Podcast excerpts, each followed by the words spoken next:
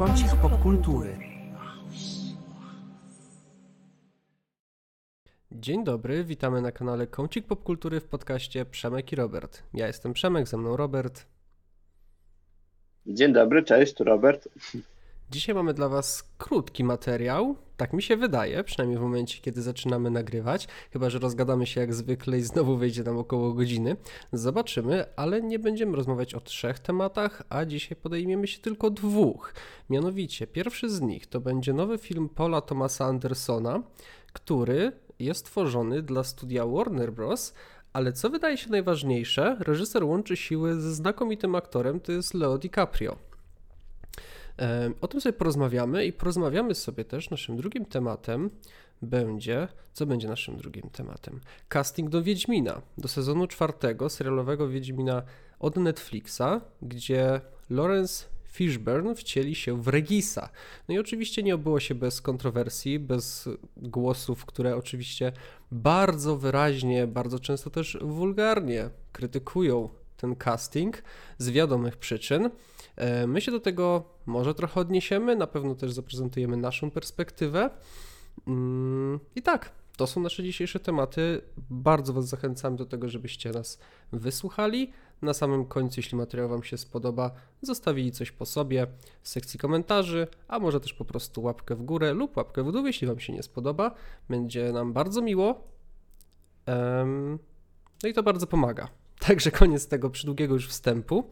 Witam Cię, Robercie, jeszcze raz i zaczniemy sobie właśnie od tematu um, Paula Thomasa Andersona i, i, i, i Leo DiCaprio. Wspomniałem o Leo na samym początku, ale nie tylko on w tym filmie się pojawi, bo w produkcji zobaczymy też e, Reginę, Reginę Hall i Shona Pina na przykład. Film ma mieć budżet około 100 milionów, Akcja ma się dziać w teraźniejszości. Paul Thomas Anderson sam napisał scenariusz mm, i ma być to duży, duży naprawdę projekt e, Warner Bros. Projekt, um, um, projekt, który troszeczkę ja tak odnoszę takie wrażenie, właśnie może też przejdziemy do naszych subiektywnych opinii, ma ratować trochę wizerunek Warner Bros. Oczywiście takie opinie znajdziecie też pewnie wszędzie, bo wszyscy wiemy, jak ze sterami Davida Zaslawa funkcjonuje w ostatnich czasach Warner Bros. Może jako dla spółki jest to opłacalne, ale w perspektywie, z perspektywy widzów, nas, e, no to nie do końca. To nie do końca.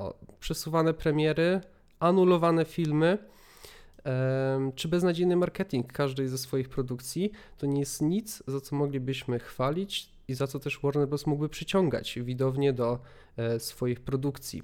E, obok tego właśnie wydarzenia, nazwijmy to, Warner Bros. podpisał również kontrakt z Tomem Cruzem, więc widać, że tutaj bardzo wyraźnie nad swoim wizerunkiem pracują.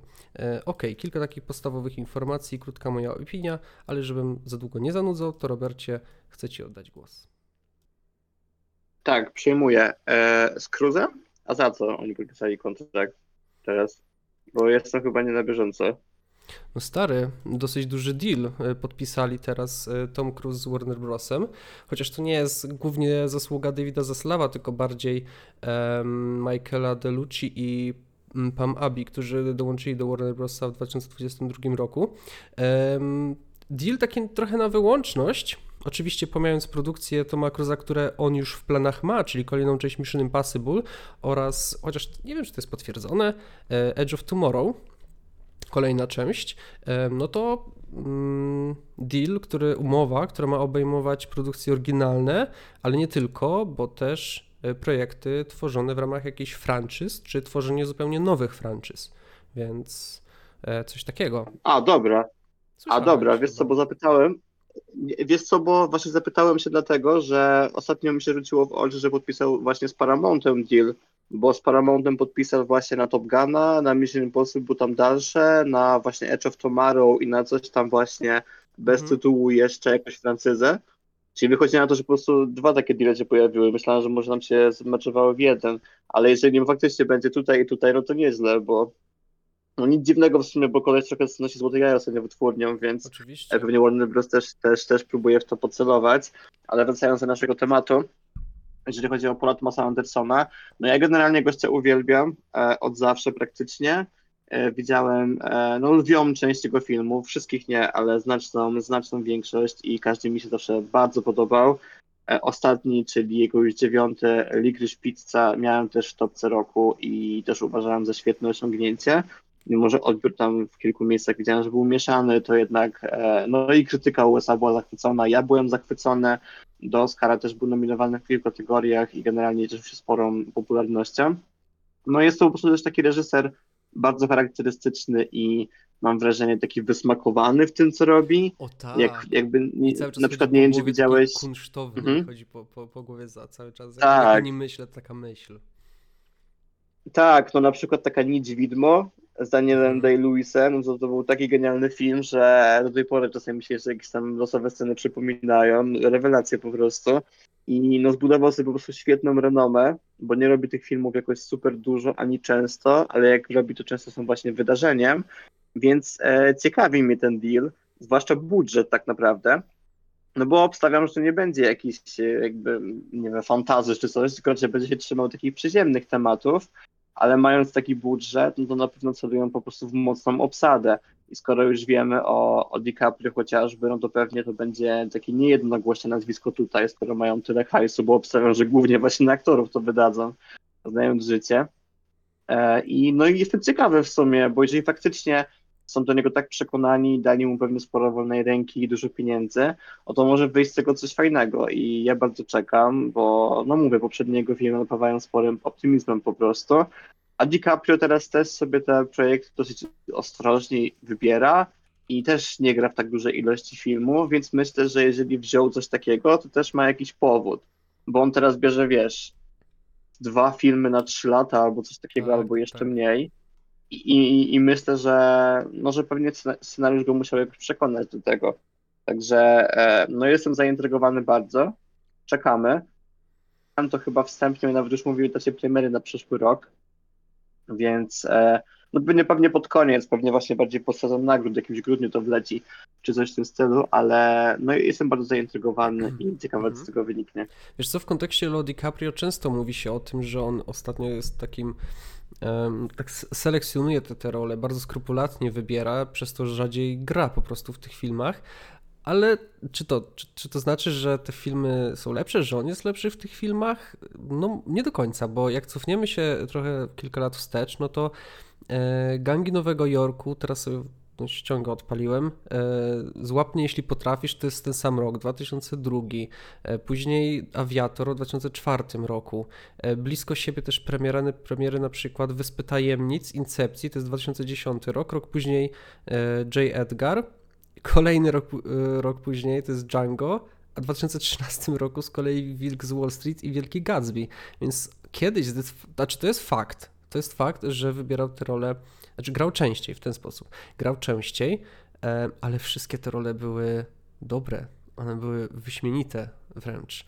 Mm, Teraz faktycznie wybiera rzadziej, a no nie wiem, cofnijmy się do takiego Nie patrz w górę, no to nie był zbyt, raz, że film nie był porywający, dwa, sam Leo w, w tej roli doktora czegoś tam, kosmosu, to nie był prze, przekonujący za bardzo. No i w czasie Krwawego Księżyca mi on się na przykład w ogóle nie podobał. Wiem, że jesteś fanem, ale mi się on w ogóle nie podobał. E, bliżej do Złotej Maliny tam niż do Oscara. Czy, jak, czy Złota Malina, czy po prostu Malina? Złota Malina. Złota malina, Złota Malina. no. Przez chwilę zwątpiłem. Więc okej, to jest prawda, że on y, bardziej skrupulatnie te role dobiera, ale czy to wychodzi mu na dobre? Może inaczej. Czy to nam wychodzi na dobre, widzom? Chyba nie. Chyba nie. Zna, znaczy, wiesz co, no, generalnie to się po prostu nie znasz i to jest fakt udokumentowany, ale na pewno co można powiedzieć to, że no bo taki Nie patrz w górę na przykład też ja nie jestem jakimś dużym fanem, ale tak w zestawieniu z innymi jakby filmami, w których on grał, to też było coś innego trochę i myślę, że on po prostu w tym kierunku też idzie, że sobie Okej. szuka takich Mhm. ciekawy, ciekawych dla niego projektów i nawet wiesz, taki Ernest e, z Czasowego Księżyca u, u Scorsese, jakby nawet jak tą rolę się oceniasz negatywnie, no to jest takim wyzwaniem, co coś, czego on nie grał wcześniej w pewien sposób, a przynajmniej no nie w taki powiedzmy zaangażowany sposób, takiego trochę oprycha, przygłupa, ale takim wiesz, nie dziecko, tylko jednak dojrzałego mężczyznę, więc myślę, że on głównie w to celuje. No i to jednak ma też swoje takie mocne odzwierciedlenie, myślę, potem w odbiorze, bo e, no, mi- mimo wszystko trailery są dobrze przyjmowane, nagradzane, może Oscarów zdobywa, ale zdoby- zdobywa inne nagrody i za Don't Look Up miał sporo nominacji i teraz za Czas Fałczyńca też ma ich sporo, mimo że nie dostał nominacji do Gildii Aktorów, co, co jest ciekawe, ale resztę też zgadnia jak leci i pewnie do Oscara też mu wpadnie, więc jednak pojawia się na tych ustach, tak, i ludzie o nim wciąż rozmawiają.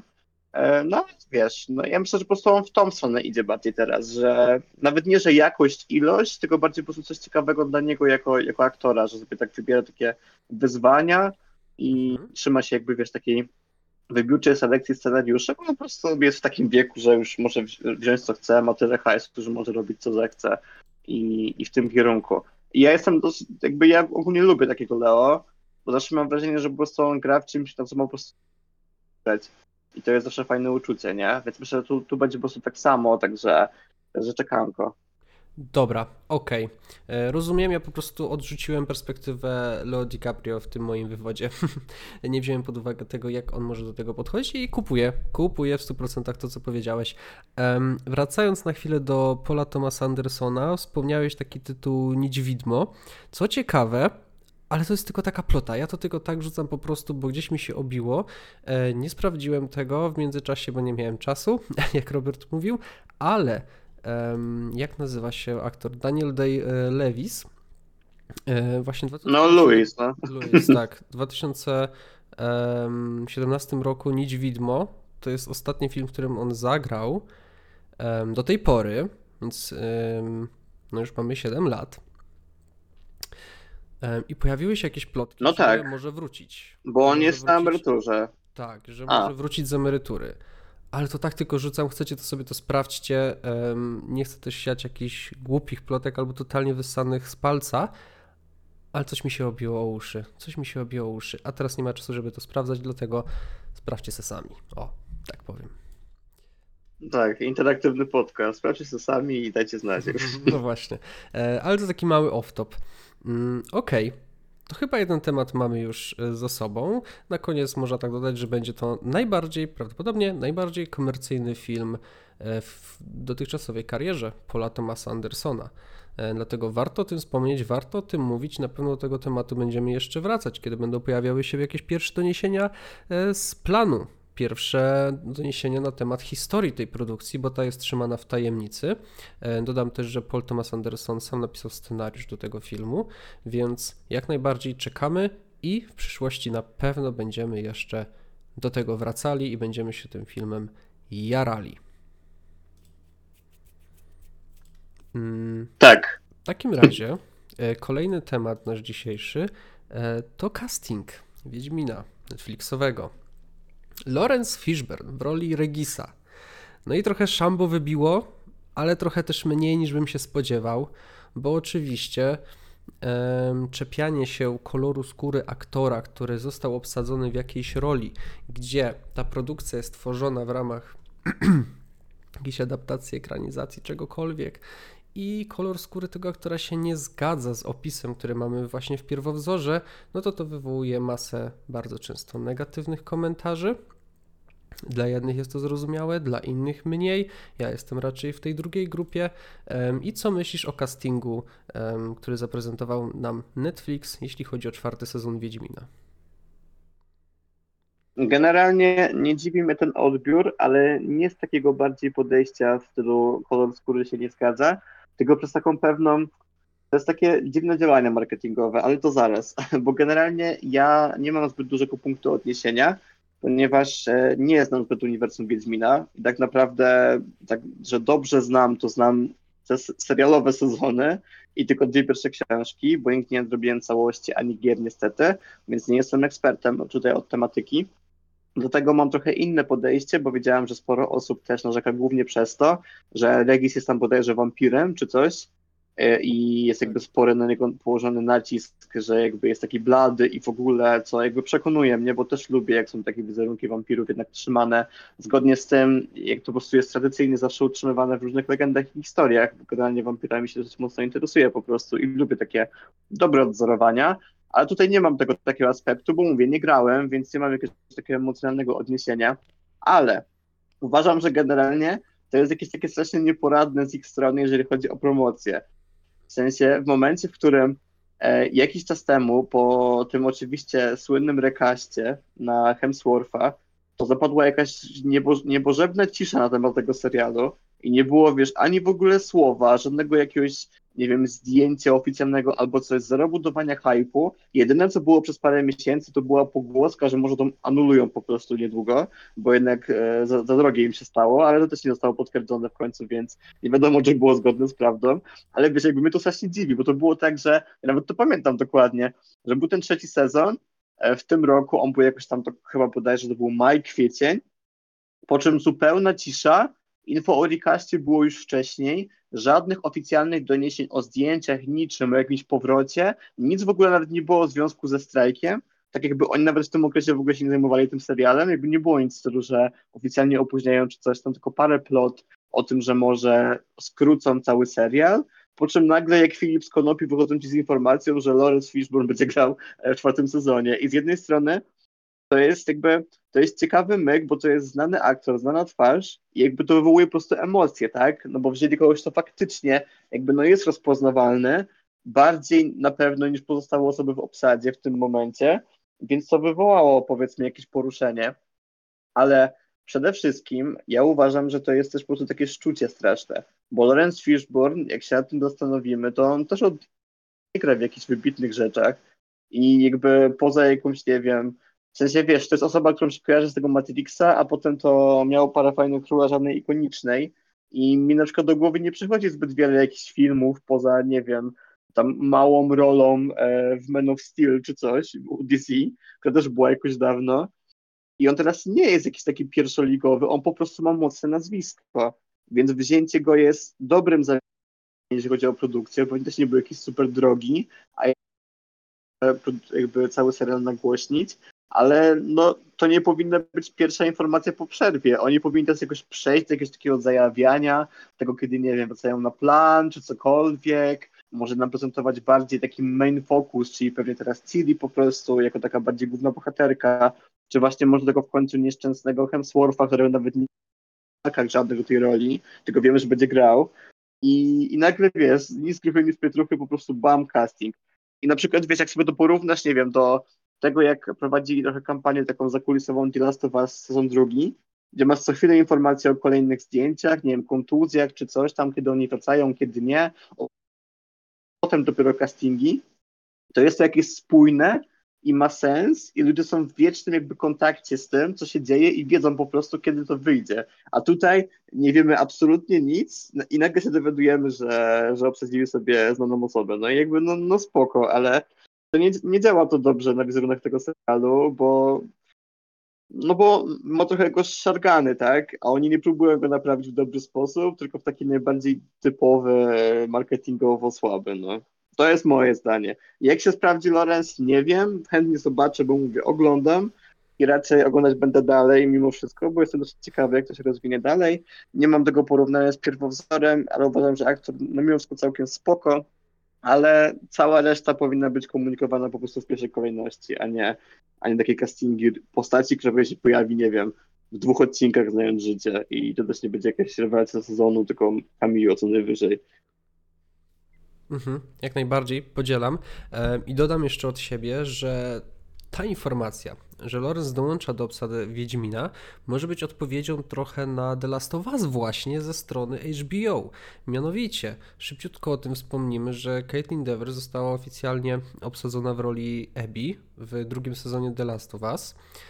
Um, dalej, drugi e, aktor, Young e, Mazino, przepraszam jeśli pomyliłem, który grał w Beef, cudownym serialu, e, również dołączył do The Last of Us. Zagra Hesego. Idąc dalej, e, trzecia aktorka, e, druga aktorka, przepraszam, trzecia łącznie, Izabela Merced, e, również dołączyła do obsady The Last of Us i wcieli się w Dinę, ukochaną Ellie w drugim sezonie The Last of Us. I te wszystkie informacje pojawiły się chwilę przed tym, jak właśnie Netflix ogłosił, a może inaczej, to właśnie Netflix ogłosił, że Lawrence Fishburne wcieli się w Regisa dokładnie kilka dni po tym, jak The Last of Us 2, jak HBO zaczęło podawać obsadę The Last of Us e, drugiego sezonu. Więc to jest trochę taka odpowiedź chyba e, na to. Też chcieli pokazać, że, że działają, są aktywni i mimo, że ten serial celuje w premierę dopiero na 2025 rok, e, to już pracują i wracają e, z tymi newsami. I ja się zgadzam w 100%, że chyba nie tędy droga, że takie newsy mogliby sobie zostawić na przyszłość, tym bardziej, że oni to po prostu rzucili i są tylko wokół tego kontrowersje a nie jest w żaden sposób to im nie pomaga w promocji, e, mam wrażenie, tego serialu, bo zwróćmy uwagę na to, że na przykład chociażby taki Young e, Mazino, który wcieli się w The Last of Us, e, w, Boże Święty, który wcieli się w Hesego w drugim sezonie The Last of Us, Chcieli się do The Last of Us. No. Tak. On na przykład był obecny i udzielał też przy okazji wielu wywiadów na Złotych Globach. I to, i, to, I to się tak, wiesz, ciągnie. To jest fajna taktyka. Informujesz o tym, że ten i ten aktor u ciebie zagra. On się nagle pojawia w miejscu cholernie ważnym e, w świecie popkultury, w świecie e, filmu czy serialu. I dalej jakby ciągnie tą informacją, wiesz, on jej daje kolejne i kolejne życie. A tutaj po prostu zostało tak rzucone, macie i tyle i czekamy na kolejne newsy i pewnie poczekamy na jakieś kolejne doniesienia z 2-3 miesiące, może nawet i więcej. I to jest, mam właśnie też wrażenie takie, że to jest totalny brak jakiejkolwiek taktyki, pomysłu na to, jak ten serial um, promować. Już abstrahując od tego, że Netflix nie ma pomysłu po prostu na ten serial. Um, drugi sezon wszystko zniszczył, w trzecim próbowali troszeczkę ratować. Ale czy to jest dobry casting? To jest na pewno kapitalny aktor, który mm, charakterologicznie wydaje mi się, że dobrze pokaże Regisa, bo to jest taki buc, ten Regis trochę, to jest taki buc, przynajmniej na tyle, na ile pamiętam z książek, e, zawzięty, bucowaty typek, który rzuci czasami jakąś ripostą, nie jest zbyt gadatliwy i tak dalej. No to przypomnijmy sobie nawet, nie wiem, no takie, no jeden z największych ról, no to ten król jakichś tych żebraków, czy coś w tym stylu w Johnny Wicku. No to to jest właśnie, to jest właśnie ten case. On to zagra na pewno dobrze, ja jestem pewny. Ja jestem pewny, że on dobrze odwzoruje tego Regisa. no ale tutaj e, kolor skóry może, może niektórym przeszkadzać. Mnie już bardziej nie dziwi, znaczy inaczej. Ja bardzo żałuję, że odeszli od książek aż tak bardzo. Ja nie jestem fanem adaptacji 1 do 1. Ja nawet wolę, jak jest inaczej. No ale kurczę, jeśli masz bardzo dobry pomysł y, w książkach, jak ta historia może być prowadzona, a robisz z tego taką kupę, no to też jestem trochę zły. um, bo mam wrażenie, że to jest robione tak tylko po to, żeby było zrobione inaczej, a nie dlatego, że jest faktycznie na to jakiś pomysł i samo to, że po trzech sezonach e, odchodzi główna gwiazda tego serialu. Nagle pojawiają się doniesienia, że e, teraz Siri ma być tą główną bohaterką tej, tej opowieści, to wokół niej będzie toczyła się historia i teasują nam to już w trzecim sezonie, gdzie jeden z odcinków jest poświęcony prawie w 100% właśnie tej bohaterce. E, no to jest jeden z najsłabszych odcinków, jeśli nie najsłabszy odcinek właśnie trzeciego sezonu. Więc nie mam totalnie już zaufania do Netflixa, jeśli chodzi o Wiedźmina, mimo że jako platformę dalej e, kipicuję i znajduję tam dla siebie w dalszym ciągu najwięcej treści. Oni mają też właśnie, tak jak powiedziałeś, dziwne te, dziwne strategie, bo HBO generalnie konsekwentnie jest jakby trochę mistrzem takich PR-owych zagrywek, ale oni po prostu mają zawsze najlepsze, najlepsze produkcje w kontekście nagród, w sensie, że jakby czy, czy uznajemy to za jakby taki fakt, czy po prostu jakby akurat przypadek, no to to są osoby, które jakby tych Emmy zgadniają tyle, że potem nie mogą ich unieść praktycznie rok w rok, nie? I to jest jakby, to jest jakby, to się co roku powtarza praktycznie, nawet za grę o Tron sezon ósmy dostali masę nagród, co było generalnie kuriozum, bo ten sezon był po prostu masakrycznie zły. A to dobrze po prostu pokazało, jak udało mi się dociągnąć na scenie prostej serial do sukcesu, mimo że jego jakość e, windowała. No a taki Netflix przy Wiedźminie, to nawet Emmy czy coś to nie powącha, nie? Bo to nawet nie chodzi o jakby aktorów, czy w ogóle inne rzeczy, albo w ogóle nawet production design, czy cokolwiek innego, ulokowanie pieniędzy, to w ogóle bez porównania. Jakby mimo, że to jest sobie spoko serial i się, się ogląda i się klika na tym Netflixie tam w jakiś sposób i jakby ja uważam, że też się go nawet całkiem spoko, spoko chłonie, mimo, że nie jest to jakaś moja ulubiona produkcja na świecie, to oglądało mi się go ok, no to, to, to w ogóle nie jest, nie, nie jest ten poziom i dlatego oni właśnie tym bardziej powinni trochę bardziej starać się tak to, wiesz, w jakiś sposób świadomości ludzi umocnić, a trochę tego nie robią, trochę to odpuszczają i więcej się mówi w kontekście Wiedźmina chyba teraz, jeżeli chodzi o kolejną grę CD Projektu Red niż, niż ten serial, co też dobrze pokazuje jakby jak ci ludzie po prostu przenoszą z tej historii do innego medium, wracają do tego, gdzie ją pewnie najwięcej poznali, no bo jednak ta adaptacja mogła ich rozczarować. E, I no The Last of Us po prostu robi dobrze, ogólnie na każdym etapie na razie, nawet tak zakulisowo. No ale też mają po prostu o wiele mocniejszą, mocniejszą rzecz. E, no i pierwszy sezon, który się przyjął po prostu niemożebnie dobrze, tak? O tym też rozmawialiśmy już ostatnio.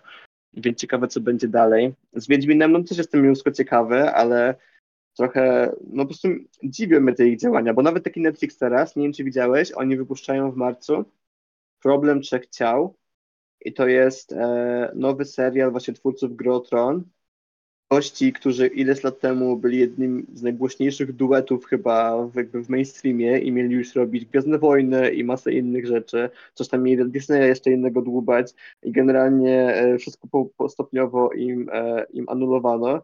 E, przez to jak Grotron raczej za bardzo dobrze nie wyszła, ale Netflix wtedy też na wyłączność wziął właśnie między innymi do problemu trzech ciał i to wychodzi w marcu. To ma być też jakiś wysokobudżetowy serial na podstawie jakiejś ważnej science fiction książki, a promocja ruszyła tydzień temu jakoś, albo, albo coś takiego, mało wiadomo i generalnie też trochę cicho. I jakby no, dziwi mnie to strasznie, bo oni jakoś tak, nie wiem, oni chyba myślą, że te seriale jakoś same się wypromują i jakoś zaistnieją w świadomości ludzi, a no nie wszystko jest One Piece'em, nie? Nie wszystko będzie taką perełką, co, co instant wleci, tylko jednak to potrzebuje takiego zakorzenienia świadomości tych ludzi, właśnie jakichś wspomnień w wywiadach, tak jak powiedziałeś, jakiegoś takiego zajawiania na galach, cokolwiek. No zerowe trochę to jest i, i potem łatwo jest to po prostu skasować, anulować, ulokować hajs gdzie indziej, ludzi rozczarować i elo, nie? Bo jakby ja nie jestem też jakoś może nie jestem jedną z tych osób, które jakoś mocno na Netflixa psioczy za anulowanie różnych produkcji, bo to robi, to robią po prostu wszyscy. I to, że na początku streaming się trzymał tego, że tego nie robił i trwało takie Eldorado x lat, to było wiadomo, że to jakby nie będzie trwało wiecznie po prostu, bo tak zawsze funkcjonowała telewizja, czy to internetowa, czy, czy zwykła, że polegała na tej oglądalności i zawsze ludzie byli poszkodowani jedni, a inni ucieszeni jakimś serialem, anulacją, czy cokolwiek. To jest jakby, to jest pewne niezmienna ale jednak ten marketing, jak się, jak, jak się inwestuje tyle hajsów w produkty, co oni, a Netflix jakby no, ma te budżety kosmiczne, no to w marketing też by, też by wypadało, tak? I mam nadzieję, że po prostu jakoś to lepiej rozegrają, żeby nie mieli znowu po jakimś paśmie sukcesu znowu kilku rozczarowań, przez to, że nie potrafili już po prostu wypromować odpowiednio, nie? No tak, na horyzoncie jest chociażby drugi sezon też yy, The Sandman, więc mają tych IP bardzo dużo fajnych. E, Stranger Things finałowy sezon. No ale tak, jeśli chodzi o właśnie promocję, no to tutaj jest bardzo dziwnie, ale tak jak ty powiedziałeś, to właśnie dokładnie tak jest. Oni mają nadzieję na to, że te produkcje same się wypromują. Najlepszym przykładem jest oczywiście Squid Game, czyli serial, który miał zerową promocję, a który tak spodobał się widzom, e, widzom że, że e, cały czas ta popularność była podbijana i sam Netflix zaczął go coraz bardziej promować, e, bo zauważył, że warto.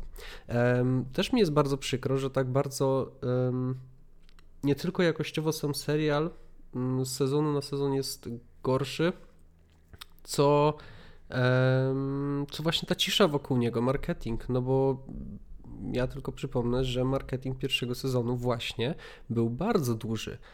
I to była taka niestandardowa z kolei właśnie zagrywka, jeśli chodzi o Netflixa. Bardzo duża promocja tego serialu. No i pierwszy sezon odniósł ogromny sukces. Drugi również świetnie się oglądał, mimo że był już dużo słabszy. I trzeci, mimo że obejrzał się o połowę plus minus słabiej, jeśli przeliczymy godziny oglądania i tak dalej, no to plus minus o połowę słabiej tam wychodzi. no to i tak to jest dalej bardzo dużo, ogromne liczby, więc możemy też w sumie psioczyć na tego Wiedźmina, możemy psioczyć na Netflixa i mówić, jak oni to e, sobie nie radzą, jak ten marketing jest słaby, no to te ich seriale w dalszym ciągu się oglądają. No a mnie ten marketing słaby po prostu drażni. Może nie tyle właśnie drażni, co po prostu jego nie ma, albo jak już coś się pojawia, to jest wszystko tak robione z, bez jakiegokolwiek smaku, ładu i składu, że to tylko i wyłącznie razi w oczy, a kiedy popatrzymy sobie, jak na przykład robi to właśnie HBO, no to tam widzimy tą jakość nie tylko samych produkcji, ale też wszystkiego, wszystkiego co wokół nich, czyli przede wszystkim też marketingu. No właśnie, bo tu też jedną rzecz widać, którą się trzeba często przyznać, że no Zaslav, którego też jest HBO, to on ma jakby smykałkę jednak do tej promocji często, tylko e, sobie on wybiera, nie? W sensie, no jakby wiadomo, że jakby DC w zeszłym roku nie było za bardzo priorytetem i te filmy po prostu zostały zlane i nie dano za bardzo im szansy przebicia się. I to pod wieloma względami jest porażką tam osób zarządzających jakby na wielu szczeblach, ale no, no właśnie widać, że jakby właśnie przy innych projektach, mniej związanych z tą główną linią, czyli powiedzmy serialach, to już to lepiej króluje. Praktycznie każdy serial jest głośny, taki, taki większy.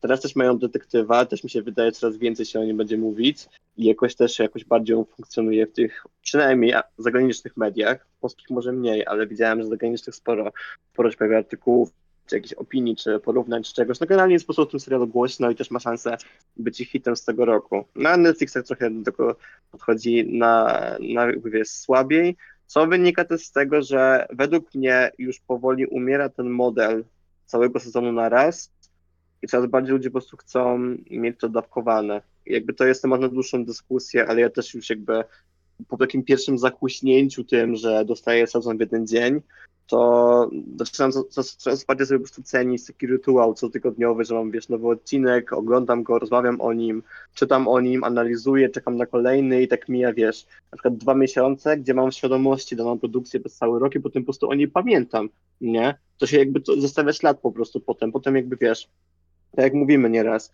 wspominamy sobie nasze gadki, jakieś rodzi smoka czy coś i po prostu pamiętamy to, bo mieliśmy tak. na tyle przestrzeni danej, że mogliśmy jakby wyrazić swoją opinię o różnych rzeczach w trakcie i one jakoś bardziej w tą pamięć zapadły i zostały jakoś urzeczywistnione. A jak cały sezon wpada ci naraz, no to też często to ma swoje plusy, bo wiele produkcji lepiej się tak ogląda, ale częściej wypada to po prostu według mnie no, no, słabo i nie powoduje odpowiedniego takiego bazu i po prostu serial osłabia. I Netflix też to widzi, oni teraz eksperymentują, tak, bo robią takie, wiesz, to swoje półsezony albo coś tam, albo jak było Stranger Things, że podzielili potem na takie trzy, chyba nawet wręcz minifilmy końcowe, bo tam były chyba ponad godzinne, godzinne odcinki w sezonie czwartym, żeby też ten hype budować, więc próbują, ale no ten model dystrybucyjny po prostu im się starzeje i myślę, że teraz już wszyscy, no bo w sumie to już każdy robi, no jakby teraz HBO e, i Amazon i Disney już na stałe mają cotygodniowe wrzutki. I tylko Netflix się trzyma tego, czym zasłynęli, no ale też myślę, że już niedługo. A to mnie zaciekawiłeś teraz, ale to faktycznie jest temat na dłuższą rozmowę, bo ja nawet póki co zdania wyrobionego nie mam na ten temat, ale tak, na pewno zgodzę się z tym, że to zostaje dłużej w pamięci zdecydowanie. Ja mógłbym teraz streścić nam no dobra, może nie tak dokładnie, ale wiesz o co chodzi. E, wszystkie nasze podcasty na temat Terodu Smoka czy Władcy Pierścieni, Pierścieni Władzy, które nagrywaliśmy tydzień po tygodniu i rozmawiało się o tym super. Rozmawiało się o tym super, analizowało się to i z ogromną niecierpliwością czekało na kolejne odcinki i faktycznie to zostawia dużo, dużo, dużo większy ślad po sobie. E, Okej, okay. to były nasze tematy dzisiejsze. Um, Zachęcimy Państwa? Tak, zachęcimy Państwa do tego, żebyście zostawili w komentarzu Wasze opinie na temat e, castingu właśnie do e, serialowego Wiedźmina, ale też e, co myślicie o tej kolaboracji Paula Thomasa Andersona i Leo DiCaprio. Może też kilka słów o tym, czy uważacie, że Leo robi teraz lepiej dla nas? Czy robi Leo nam e, dobrze, wybierając te role tak rzadko i tak rzadko grając, ale grając zupełnie coś innego za każdym razem?